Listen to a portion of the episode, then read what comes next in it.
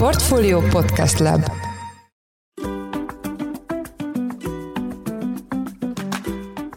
Jó napot, sziasztok! Ez a Portfolio Business podcastja. Én Orosz Márton vagyok a műsor házigazdája, és két vendégem van itt ma a stúdióban. Petri Bernadett, az MFOI, azaz a Magyar Fejlesztés Ösztönző Iroda Nonprofit Kft. ügyvezetője. Jó napot kívánok! Jó napot kívánok! És Tibor Dávid, a Masterplast elnöke. Jó napot kívánok! Jó napot, üdvözlöm a hallgatókat! És hát egy izgalmas témáról fogunk beszélgetni, ugyanis az MFOI-nak az egyik kiemelt célja, hogy segítse a magyar vállalatok brüsszeli kapcsolatainak fejlődését. Ez talán egy első hallásra egy picit komplexnek hangzik, de hát majd mindjárt kiderítjük, hogy mi dolgok is van a magyar cégeknek Brüsszelben, és hogy lehet erősíteni a nemzetközi jelenlétet úgy, hogy különféle uniós pályázatokon vesznek részt. Úgyhogy rögtön ez is az első kérdésem, hogy miért kell segíteni a magyar cégeket? Úgy is kérdezhetném, hogy mi dolguk van a magyar cégeknek Brüsszelben. Ez rendszeresen előkerül ez a kérdés egyébként, úgyhogy nem egyedülálló ez a megközelítés. Én azt gondolom, hogy a magyar cégek részéről az most egy felismerés kérdése, hogy meg kell jelenni az uniós intézmények előtt, és ki kell fejteni az érdekeiket, illetve alakítani kell a szakpolitikát. Vannak olyan tagországok, ahol ez inkább egy rutin, egy automatizmus mára. Nálunk viszont, és ez az egész közép-kelet-európai régióra kicsit jellemző, olyan jellegű gondolkodás alakult ki, hogy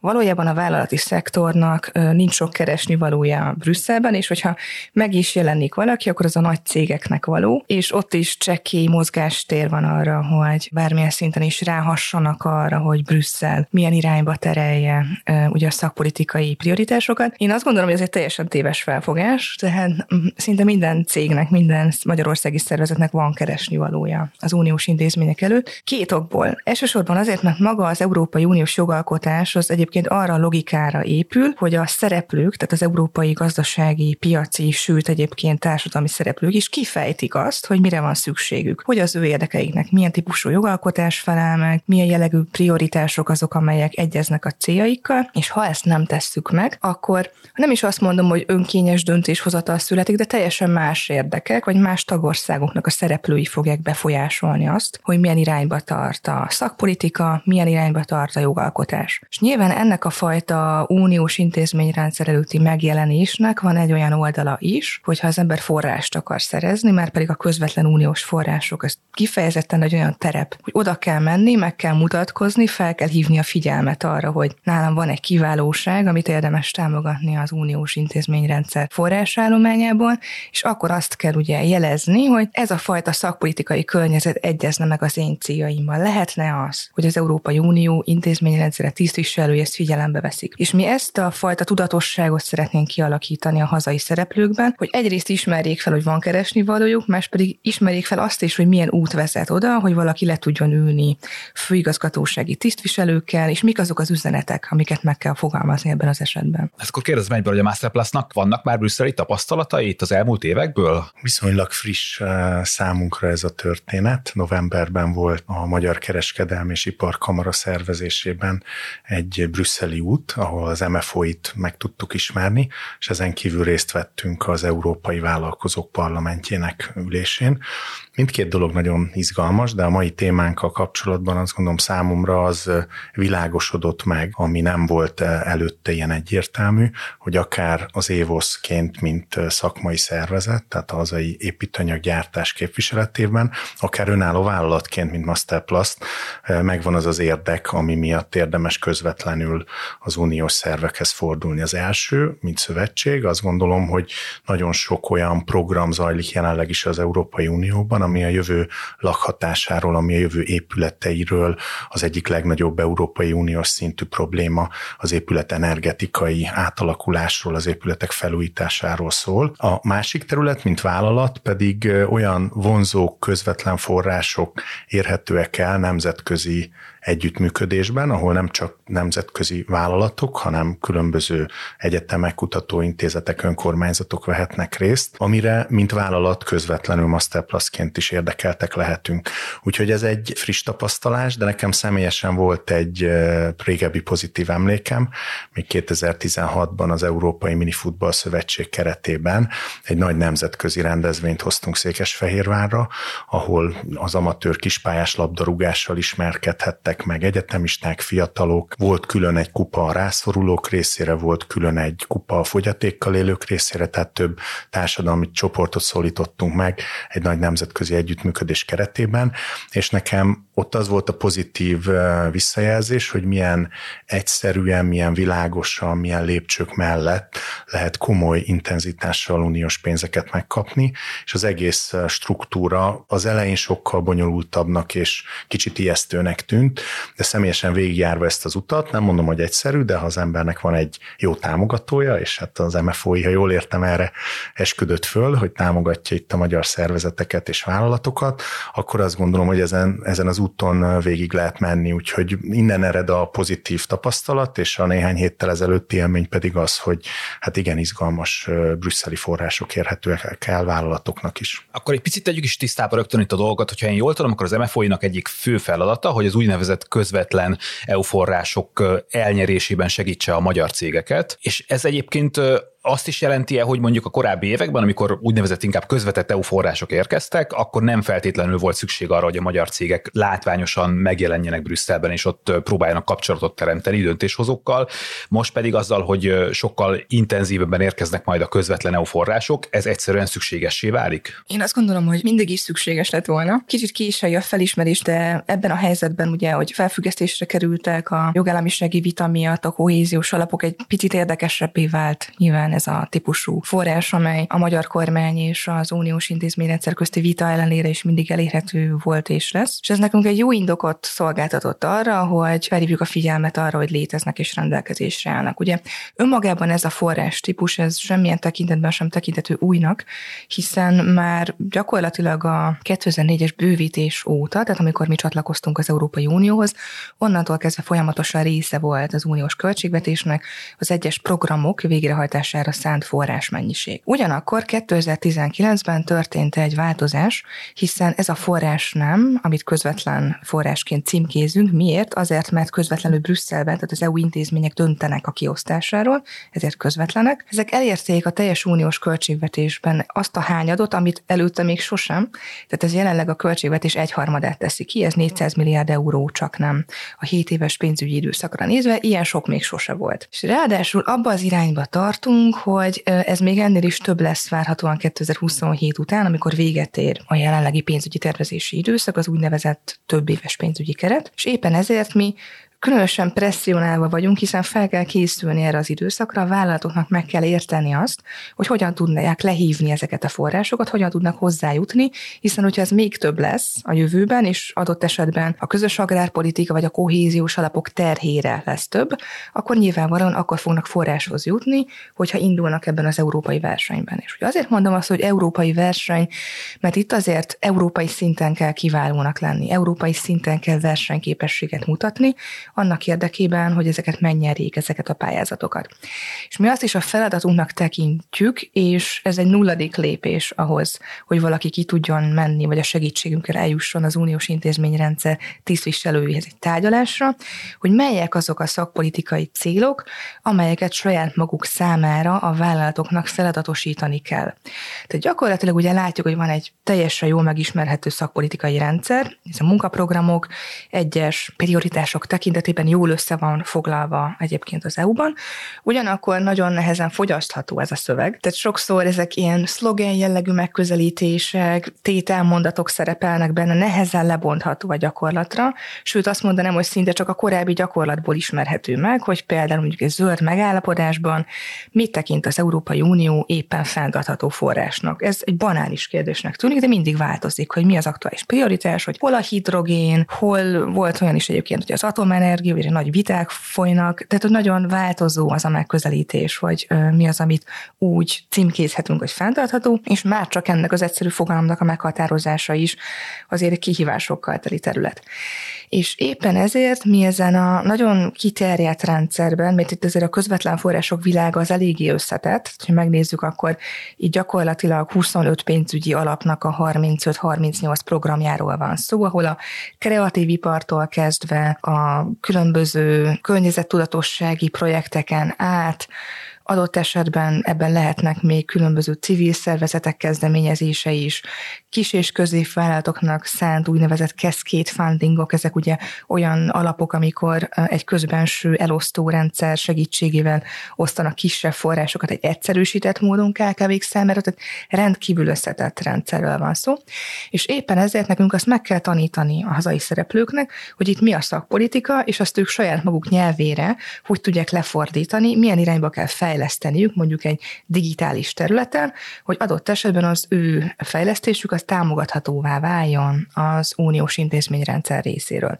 És ha ezt megtettük, akkor jutunk el oda, hogy valaki már képessé válik megjelenni az uniós intézményrendszer előtt, és képes lesz tárgyalni. Abban a szerencsés helyzetben vagyok, hogy 12 évet töltöttem el Brüsszelbe, és nagyon sok olyan tárgyalást láttam ezen alatt az idő alatt, amikor cégek, különböző gazdasági szereplők megjelentek az uniós intézményrendszer előtt, és mondjuk nyíltan befolyásolták azt az irányt, hogy milyen szakpolitikai prioritásokat tűz az EU. Tehát a műfaj létezik, ez a jó hír. A kevésbé jó hír, hogy egyes szereplők, és ebben ugye nyugat-európai országok nagyon jók, eléggé leuralják ezt a piacot, és nyilván az intézményrendszer is ahhoz van szokva. Mi, hogyha ebbe változást akarunk hozni, akkor valahol egy kritikus tömeget kell elérnünk, és ezáltal próbálni bekapcsolódni ebbe a jogalkotási rendszerbe, és itt nem csak a forrás lehívásról beszélek, mert hogyha valaki jól megérti azt, hogy hogy kell mozogni Brüsszelbe, akkor annak a végén mindig pénz lesz. Tehát vagy egy előnyös jogalkotás, vagy egy jó konzorcium, és a kettőnek az eredményeként meg mindig lesz forrás. Akkor ez azt is jelenti egyébként, hogy a személyes kapcsolatok vagy a korábbi ismerettségek azok a mai napig egyébként számítanak, és könnyebb jutni úgy döntéshozókhoz, hogy korábban már, már ismerte őket, vagy, vagy könnyebb bevinni úgy magyar cégeket, akik esetleg egy picit irányítani tudják itt a döntéshozatalt, hogyha van már korábbi évekre visszanyúló személyes kapcsolat? Sőt, szerintem szinte csak így lehet. Ugye azok, akik ebben aktívan megjelennek, ő nekik is különböző jól bejáratott csatornáik vannak. Itt azért a nagy tagállamok, akik meg ugye évtizedek óta benne vannak ebben, és hosszú évtizedek óta kifejlesztették azt, hogy milyen módszertan szerint kikhez, milyen üzenettel jutnak el, azok teljesen jól mozognak ezen a terepen. Én pont azt szeretném, hogy gyakorlatilag a, a magyar vállalatok részére tudjam bocsátani az én kapcsolatrendszeremet, azzal a célra, hogy be tudjuk őket kapcsolni ebbe a vérkeringésbe, és mert ők maguk is otthonosan mozogjanak ezen a terepen. Ez lenne a cél. Azért is örülök, hogy így hárman beszélgetünk, mert akkor egyből tudok kérdezni gyakorlati példát a Masterplastról, hogy tudjuk, hogy óriás léptekkel növekszik, és folyamatosan nő és nő a cég, és egyre, egyre izgalmasabb témákkal foglalkoznak, és egyre szemmel láthatóbbak a nemzetközi piacon is. Van például olyan közvetlen EU-s forrás vagy EU-s támogatás, ami a Masterplastot érdekelheti? Hát én azt tippelném, hogy mondjuk ott a zöld témák között érdemes keresgélni. Igen, abszolút. Két oldalról közelítjük mi meg ezt a kérdést. Az egyik az, hogy mint Bernadett az előbb említett, nekem a brüsszeli látogatás óta már volt egy személyes pozitív tapasztalatom, hogy összehoztak számomra egy olyan megbeszélést, ahol egy francia és egy olasz egyébként a bizottságban az épületenergetika és épületfelújítások területért felelős két szakemberrel volt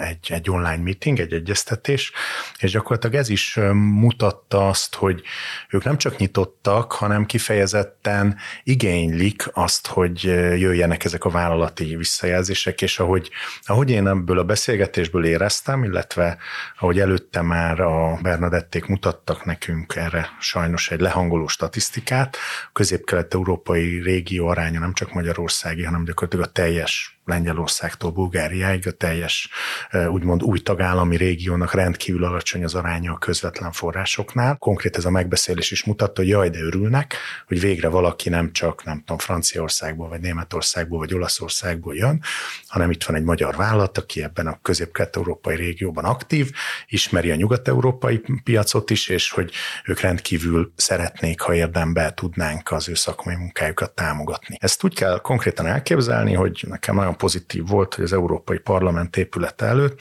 egy olyan zászlót láttam, ahol le volt írva, hogy 2030-ra a Green Deal, ez az úgynevezett klímacél, ez már eh, eljutott a döntésig, és hogy van egy pipa, hogy ez már obligation, tehát ez egy kötelezettség, nem egy lehetőség. Ez ott kint van konkrétan egy zászlón, a téren le is fotóztam. Na most az, hogy ez hogy töltik föl tartalommal, hogy el kell jutni addig, hogy 2030-ig az épületek legrosszabbul szigetelt 15%-át tagállami kötelezettségé tették, hogy fel kell újítani, ez már nem egy lehetőség, hanem egy büntetendő feladat, ha valaki nem hajtja végre, és azt gondolom, ez egészen gyorsan átformálja azt, ahogy mondjuk a tagállamok az épület energetikáról, épület felújításokról, ezek súlyáról gondolkodnak. És ha konkrét vállalati szakmai segítséget kapnak, akkor azt gondolom, hogy Európa szerte olyan programok kerülnek kiírásra, amelyek egyébként végrehajthatóak, amihez van szakember. Tehát ez, ez azt gondolom a vállalati szektornak is egy teljesen legitim érdeke, hogy olyan szinten a döntéshozókat befolyásolja, hogy egyébként a szakma által megvalósítható, mert ez egy nagyon ambiciózus cél, ez egy rendkívül motiváló dolog, amire régóta várunk, de ezt ki lehet írni úgy, hogy operatívan a gyakorlatban ez nagyon nehezen teljesül, és kudarcok vannak, meg ki lehet úgy is írni ezeket a forrásokat, hogy látványos eredményeket hozunk egy 2030-ig tartó nagyon rövid idő alatt. Tehát szerintem ez az egyik felelősségünk, a másik pedig azóta is ez tényleg kell a szakmai támogatás, és az MFOI-ba több területnek kompetens szakértője van, és segítheti a vállalatok munkáját, hogy olyan módon tudjunk a, a brüsszeli források felé, a közvetlen források felé közelíteni, amivel azok elnyerhetőek. Itt azt kell látni, nagyon leegyszerűsítve egy vállalatvezető nyelvére, hogy még itthon egy pályázatnak van egy standardizált struktúrája, amire egy pályázatot kell megírni, aminek meg kell felelni. Itt pedig úgy látom, hogy ez egy jóval tágabb kör, így gyakorlatilag a kitűzött célok meg stratégia között kell nekünk megfogalmazni azt az utat, amit járni akarunk, és hogy hogyha ezt jól fogalmazzuk meg, és ehhez kell a szakmai segítség, illetve annak a nyelvezetnek a, az értése és tudása, amiben az MFO is segíteni tud, ha ezt jól fogalmazzuk meg, akkor ezzel gyakorlatilag nyitott kapukat döngetünk, akár egy magas intenzitású, nem tudom, 70-80 százalékos támogatási intenzitású forrásnál is. Tehát igen, van egy igény arról az oldalról is, és szerintem a vállalatok akkor járnak jól, ha a lehetőséget is komolyan veszik, illetve a döntéshozói be befolyást, azt valóban egy pozitív eszközként kezelik. Van igény érdeklődnek a magyar vállalkozások, cégvezetők ezek iránt a források iránt? Engem levet meg a legjobban, hogy mennyire nagymértékűvé vált az érdeklődések száma. Vannak egyébként úgy látom, hogy felfutó területek, az agrárium mindenképpen ilyen, az egészségügy abszolút ilyen vált, az építőipar második, harmadik helyen van szintén. Persze minden szektor, minden típusú vállalkozás a saját ütemében ismeri fel azt, hogy itt ez egy lehetőség, de egyre inkább egyre többen felismerik, és még a kisebb vállalatok részéről is fokozódó érdeklődés van. Ugye látni kell azt, hogy ez a műfaj az Európai Bizottság számára azért nem idegen, mert ha csak megnézzük a döntéshozatal eljárás hatását. Egy kicsit ismerni kell azt, hogy mondjuk hogy keletkeznek a jogszabályok, vagy hogy keletkeznek a különböző szakpolitikai célkitűzések. Ugye ez általában úgy néz ki, hogy az Európai Bizottságnál van egy úgynevezett főigazgatóság, ahol van néhány szakértő, sőt olyan szakértők is vannak, akik adott esetben bizonyos országokért felelnek, őket ugye úgy hívják, hogy desk officer, és akkor az ő szintjükön keletkezik egy tudás arról, hogy azoknak az adott országoknak az adott prioritások vonatkozásában milyen kihívásai vannak. De hát ezek a szakértők, akik az intézményrendszerben dolgoznak, ezek általában nem ezekből az országokból származnak, és hogy őszinte legyek, sokszor fogalmuk sincs. Tehát sokszor ennek csak egyfajta szakértői megközelítés képezi az alapját, tehát utána néznek interneten, jó esetben kicsit mélyebben mondjuk különböző szakértők bevonásával, tehát tudományos irányból közelítik meg a kérdést, készítetnek egy tanulmányt, és akkor ebből történik egy nagyon felszínes felmérés, amiben nem vonják be az ágazati érintetteket, már csak azért sem, mert erre nincsen kapacitás. Ugye itt szoktak első körben belépni, például a nyugat-európai országok már egy nagyon korai fázisban, és elmondják azt, hogy náluk mi a helyzet.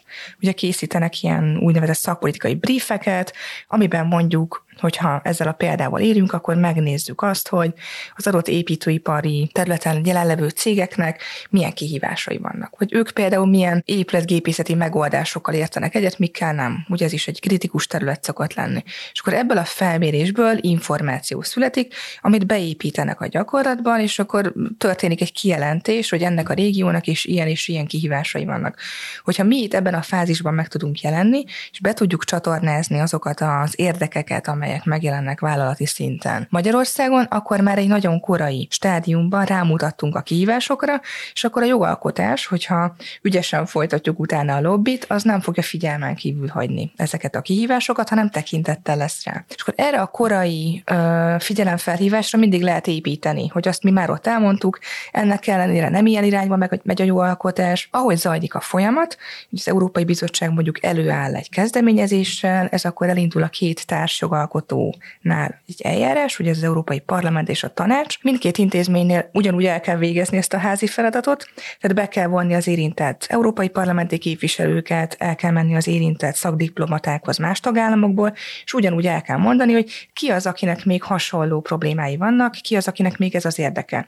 És akkor elkezdjük növelni ezt az együttműködői kört, akik mind-mind hasonló állásponton vannak, és akkor nekünk már egy nagyon jó hivatkozási alapunk lesz arra, hogy szakértői szinten is, és aztán majd mondjuk egy a biztosok szintjén is, ahol ami a legmagasabb döntéshozatali fórum, gyakorlatilag rámutattunk azokra a lényegi pontokra, amelyek mondjuk egy ö, ilyen jellegű zöld megállapodással kapcsolatos jogszabályban megjelennek.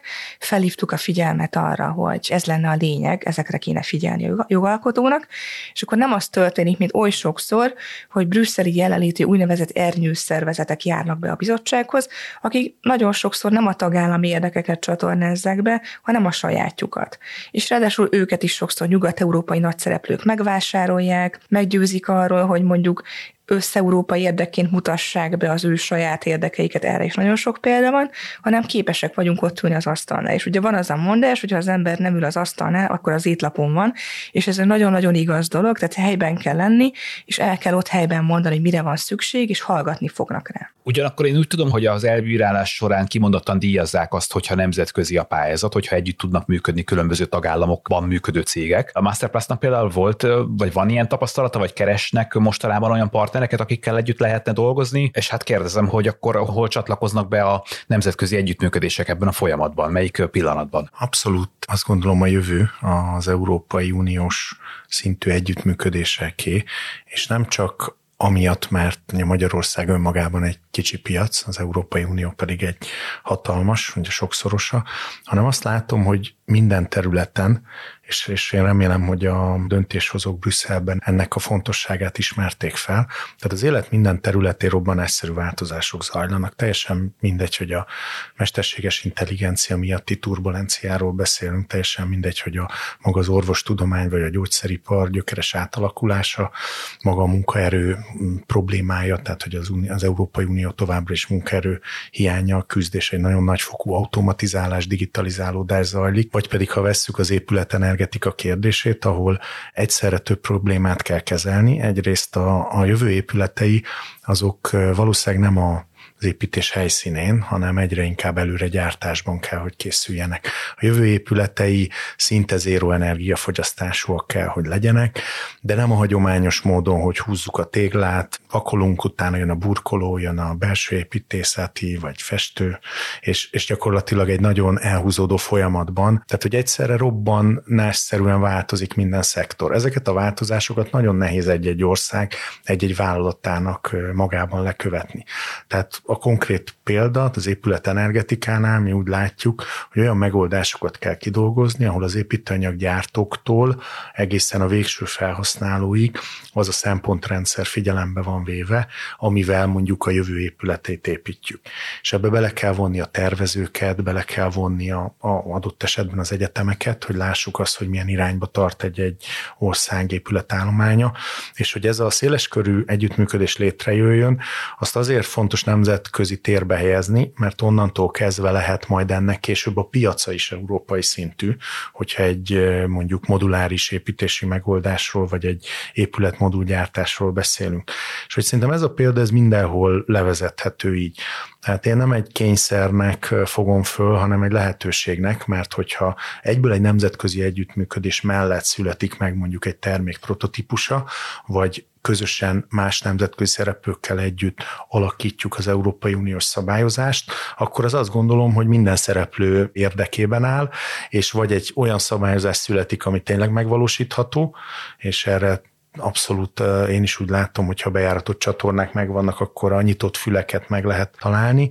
Ha pedig vállalatként gondolkodunk, akkor a nemzetközi megoldásban egyből megnyitjuk magunk előtt a teljes unió piacát. És ez bír azzal a hozzáadott értékel egyébként, hogy amikor mondjuk forrásszerzésről van szó, akkor nem a zéróról kell elkezdeni az építkezést. Ugye azt szokott a rákfenéje lenni a közvetlen forrásokra való pályázásnak, hogy kicsit fordított sorrendben fogják fel a szereplők, és látják, hogy van egy kiírás, ami akár érdekes is lehet, akkor valahogy így mesterségesen elkezdenek arra egy projektet felhúzni, és mindig el szoktuk mondani, hogy olyan projekt legyen, amit egyébként is meg akar valósítani.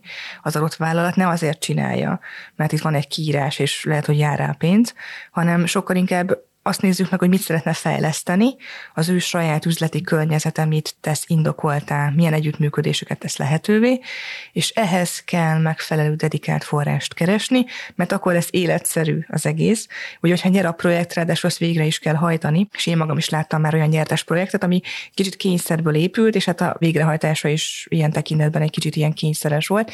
Ezek nem jó irányok, akkor nehéz is, hogy ezek több éves projektek, nehéz végrehajtani, nem egyezik meg az üzlet üzleti célokkal.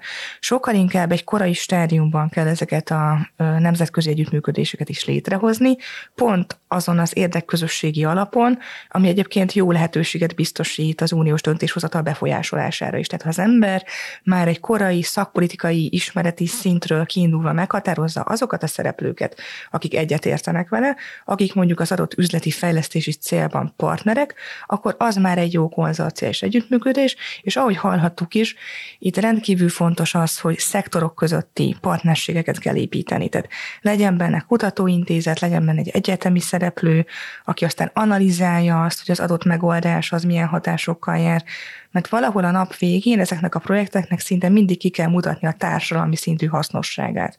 Reflektálniuk kell az Európai Unió magas szintű szakpolitikai céljaira, és akárhogy is veszük ezeket a célokat most ebben a hét évben, aminek a közepén járunk most, ugye most volt a hét éves pénzügyi keretnek a felülvizsgálata, ez éppen zajlik, az a végcél, hogy fenntarthatóbb legyen Európa. Mindenféle más prioritás az ehhez eszköz. Ez a végcél, és erre kell tekintettel lenni. Hogyha egy kicsit a gyakorlati példáknál maradunk, sok cégvezető hallgatja a podcastünket, és most ők hallják azt, hogy vannak ezek a lehetőségek, és eszükbe jut, hogy igen, nekem is kellene pályázni az én cégemnek is. Hogy működik, hogyha nagyon röviden le lehetne írni a folyamatot? Annyira technikai helyen vannak elhelyezve a kiírások, hogy a cégvezető nem fog látni kiírást, hanem oda fog eljutni, hogy megnézi az MFOI honlapját, ez már egyébként egy jó lépés. Ebből adott esetben át tudja tekinteni, hogy milyen célokat finanszíroz az EU, ami már szintén elég ahhoz, hogy egy első körös beszélgetésre sor tudjunk keríteni, és akkor ott a harmadik lépés az az lesz, hogy ő maga mutassa be azt, hogy mi az, amit csinál. Hogy mi az, amit jelenleg végez, milyen partnerségekben gondolkodik, és mi az, ami már most rendelkezésre, és hová tart az ő fejlesztése. És ez azért is jó, mert ez kicsit így rászorítja a cégvezetőket arra, hogy átgondolják azt, hogy ők hová tartanak. Ezt az információt mi, az én kollégáim meghallgatják, és akkor ebből lehet majd leszűrni azt, hogy melyek lesznek azok a területek, amelyek az ő számára érdekesek. És akkor még, még mindig nem a felhívásoknál fogunk tartani, hanem meg fogjuk azt tudni határozni, hogy ezek az alapok, mondjuk ebből lesz kettő-három, ezek az ő számára érdekesek. Ezek az uniós programok, ezekre érdemes figyelni. És akkor ezen a ponton érdemes megnézni azt, hogy neki mondjuk milyen érdekei vannak ezeken a szakpolitikai területeken. Jó példa az építőipar ilyen tekintetben, mert szinte mindenhová becsatornázódik a tevékenység, akkor itt nyilvánvalóan lesz majd egy zöld politikai típusú érdek, de ugyanúgy megjelenhet a kultúra is, ugye a társadalmi hasznossága, szintén lehet egyfajta kutatási oldala, innovatív megoldások tekintetében, és ez már három-négy különböző pénzügyi alap. És miután dióhéjban bemutattuk azt, hogy ezeknek a programoknak mi a tartalma, utána lehet azt megnézni, hogy van-e olyan felhívás, lesz-e olyan felhívás az elkövetkezendő hat hónapban, egy évben, ami az ő számára érdekes, és ezt követően kezdődik maga a projektépítés, ahol nyilvánvalóan lépésről lépésre végig kell venni azt, hogy maga a projekt miről fog szólni, és kik vesznek abban részt. Le kell osztani a szerepet, és az is teljesen nyilvánvaló, hogy meg kell határozni, hogy ki lesz a konzorcium vezető. Ugye ez egy ilyen elég nehéz feladat első ránézésre a legtöbb cégvezető számára. Ugye mindenki óvatosan nyúl ehhez a területhez, konzorcium vezetőnek lenni a legnagyobb felelősség, de aki képes arra, hogy rendelkezzen azokkal a projektmenedzsment képességekkel, hogy gyakorlatilag koordináljon egy ilyen projektet, akkor az önmagában már egy olyan tapasztalat, és már egy olyan előnyt jelent az európai térben, mint egy benchmark. Tehát aki egy európai projektben egy konzorciumvezető, azt összeurópai szinten nagyon el fogják ismerni, hogy ő egy nagyon magas szintű szakember, és az ő cég az egy nagyon magas szintű tevékenységet végez. És ezek túl a forrásszerzésen, ami meg majd a vége lesz a pályázatírást követően ennek az egész folyamatban, ezen kívül rengeteg kapu nyílik ki hogyha valaki rászállja magát ezekre az együttműködésekre, pont azért, mert gyakorlatilag egy európai szintű színre lépést tesz lehetővé ez a fajta megjelenés, tehát arról mindenki tudni fog, aki azon a területen dolgozik és megfelelő szinten van, hogy ő egy uniós projektet készít elő, és ezáltal ugye jelentős mértékben meg fog nőni akár az értéke is a cégnek ilyen tekintetben. Cégvezetői oldalról mik a gyakorlati tapasztalatok és mik a gyakorlati tanácsok a kollégáknak? A legfontosabb szerintem egy cégvezető részéről részéről, hogy felejtse el, amit eddig a pályázat való indulás és pályázati részvétellel kapcsolatban tapasztalt, mert hogy ez egy nagyon más út. Tehát itt azt a fajta vállalkozói türelmetlenséget, hogy akkor mutassátok meg nekem, hogy milyen pályázatok vannak, és akkor találjuk ki együtt, hogy melyiken tudok elindulni. Azt gondolom, ezt, ezt el kell engedni már így rögtön az elején. Amit én megértettem, hogy ez egy jóval hosszabb folyamat, több együtt gondolkodást igényel, több közös kvázi megbeszélést, befektetett időt és energiát, ugyanis itt nem egy kész meglévő forrás struktúrához kell alkalmazkodnunk, hanem önmagában a keretrendszer jobb megértése révén ki kell találni azt a közös felületet, ahol az uniós célok, szándékok és egy vállalatnak, és ez tényleg nagyon fontos, hogy ne a pályázat miatt legyen, hanem egy vállalatnak egy meglévő mondjuk innovációs, fejlesztési, vagy, vagy éppen kutatási célja van. Ha megvan ez a közös halmaz, hogy ezeket utána jól lefordítsuk a pályázat nyelvére, én azt gondolom, ebbe kell nagy segítség. Itt nem angolul vagy franciául, németül kell tudni, gyakorlatilag azt a brüsszeli nyelvezetet kell jól ismerni, ami alapján mondjuk egy pályázat elbírálásánál pozitív vagy negatív döntés születik, és hogy azoknak a kulcsüzeneteknek, amik az Európai Unió magasabb rendű céljai, azoknak a kulcsüzeneteknek az adott projektre lebontott kvázi megvalósítása kell, hogy bemutatva legyen, hogy ez jól látszódjon. Lehet, hogy 6-8 hónapot kell beszélgetni még mielőtt egy pályázati anyag megszületik, tehát, hogy nekem a tanácsom az, hogy türelmesen, de mindenképpen aktívan érdemes ebbe beleállni, mert nagyon sok olyan forrás van már jelenleg, illetve nyílik meg a jövőben, és hogy Bernadett is mondta, én azt gondolom 27-től pedig minden bizonyal ez lesz a nagyobb mértékű forrásszerzési lehetőség a magyar vállalatoknak, nem a már adott tagországnak leallokált kohéziós források, hanem a közvetlen források szerepe az nőni fog, és nem egyszerű ez a terület, én azt gondolom munkakori kötelesség egy vállalatvezetőnek ezt megérteni és megtanulni. Hát azt gondolom, hogy, hogy ez egy érdekes téma, és mi a portfólión biztosan fogunk még foglalkozni ezekkel a pályázatokkal, és hát akit érdekel bővebben a téma, az MFOI honlapján találhat bővebb információkat, és azt gondolom, hogy Dávidot is el lehet csípni, ha máshol nem egy-egy portfóliós konferencián a gyakorlati tapasztalatokért. Én köszönöm szépen, hogy bejöttek ide hozzánk a stúdiónkba, és kicsit beszélgethettünk ezekről a pályázatokról és arról, hogy hogy is működnek itt Brüsszelben a döntéshozatalok. Peti Bernadettel, az MFOI ügyvezetőjével és Tibor Dáviddal, a Masterplast elnökével beszélgettünk az elmúlt percekben a Portfolio Business Podcastben. Én Orosz Márton voltam, köszönjük a figyelmet, sziasztok, viszont hallásra!